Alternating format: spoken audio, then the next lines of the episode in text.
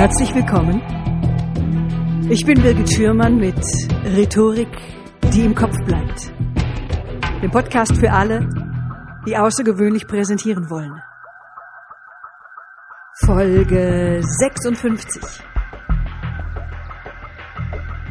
Warum Selbstgespräche kein Zeichen von einem Dachschaden sind, sondern uns entspannen.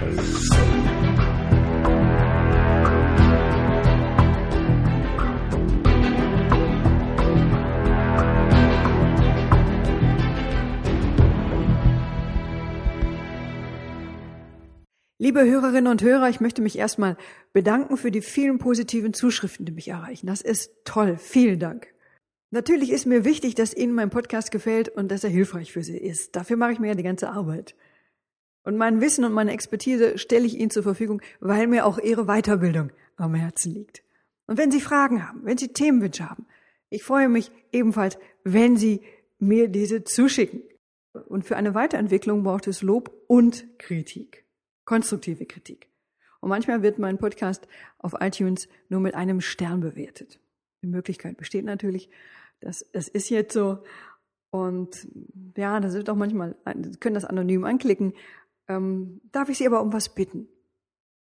Also, dass Sie vorher, bevor Sie diesen einen Stern anklicken, in die Tasten greifen und mir eine kurze Mail schicken.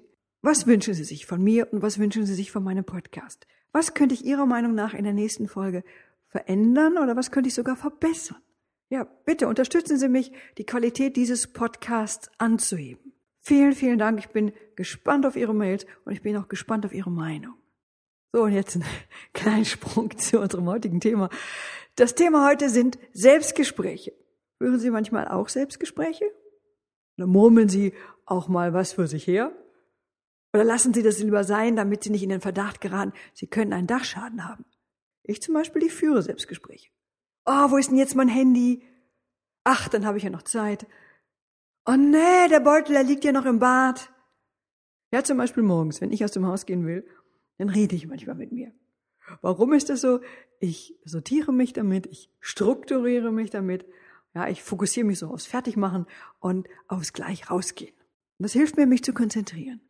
Also vorgestern habe ich beispielsweise meine Karte für das Fitnessstudio gesucht. Ich habe gesucht, gesucht, gesucht. Und dann habe ich laut nachgedacht. Dann habe ich gedacht, wann hast du die Karte zum letzten Mal in der Hand gehabt? Und dann fiel mir ein, ja, okay, die war in der Manteltasche. Und dann, und dann ist mir eingefallen, dass ich im Auto war und dass mir die Karte aufgefallen ist und dass ich sie rausgelegt habe, damit ich sie ja beim nächsten Mal wiederfinde.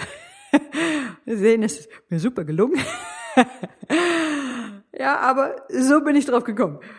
Vor sich her murmeln oder den Text vor sich her sprechen leise, damit bereite ich auch meine Vorträge vor. Ist tatsächlich eine super Methode.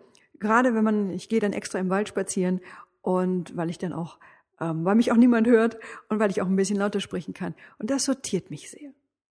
Das ist auch eine gute Vorbereitung. Das kann ich auch ebenfalls sehr empfehlen wenn Sie Gespräche vor sich haben, die Ihnen nicht so leicht fallen. Dann können Sie Ihre Gedanken ordnen und dann können Sie Ihre Argumente ordnen. Ja, indem Sie sie einfach vor sich her sagen. In unsere Gedanken reden wir permanent mit uns. Wir führen also innere Selbstgespräche, lautlose Monologe. Die Worte, die wir zu uns sprechen, die haben eine große Kraft. Worte sind nicht einfach nur neutral, sie lenken unsere Wahrnehmung im positiven wie im negativen Sinne. Auch wenn ich mit mir selber spreche. Kürzlich habe ich dazu eine Studie gelesen, ist mir eine Studie dazu unter die Augen gekommen. Die hat mich auch zu dem heutigen Thema inspiriert. Interessanterweise ist es ein Unterschied, in welcher Person ich mit mir selber spreche. Und genau darüber haben Wissenschaftler der Neuropsychologie in Amerika geforscht. Es ist eine ganz aktuelle Studie. Die Ergebnisse wurden erst im Juli 2017 veröffentlicht. Und zwei Experimente wurden an den Universitäten in Michigan durchgeführt. Erstes Experiment. Die Probanden bekamen erschreckende Bilder und auch neutrale Bilder zu sehen. Und im zweiten Experiment sollten die Probanden an schmerzliche Erinnerungen aus ihrer Vergangenheit denken. Und danach sollten sie die Bilder oder auch die Erinnerungen aus verschiedenen Perspektiven heraus reflektieren. Sie sollten sich also aus der ersten Person heraus fragen, wie geht es mir? Und aus der dritten Person heraus, wie geht es Frau Schürmann?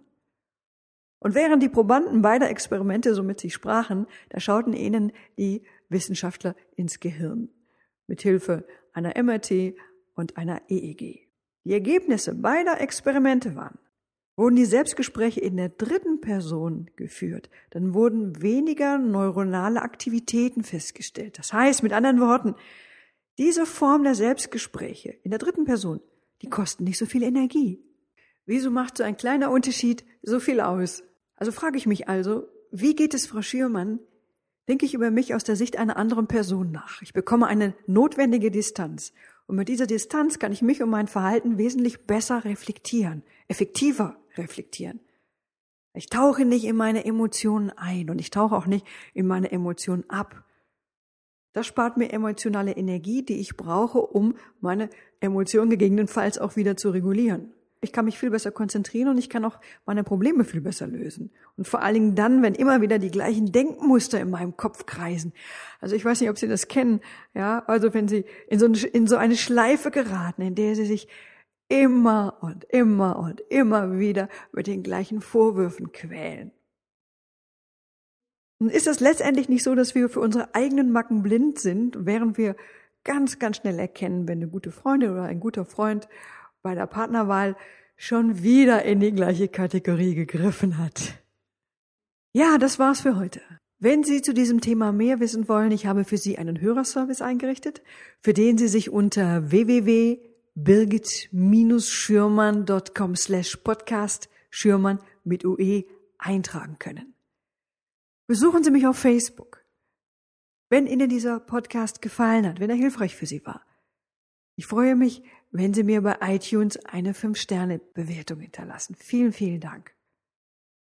Wir hören uns wieder hier in zwei Wochen. Tschüss, bis zum nächsten Mal. Ihre Birgit Schürmann.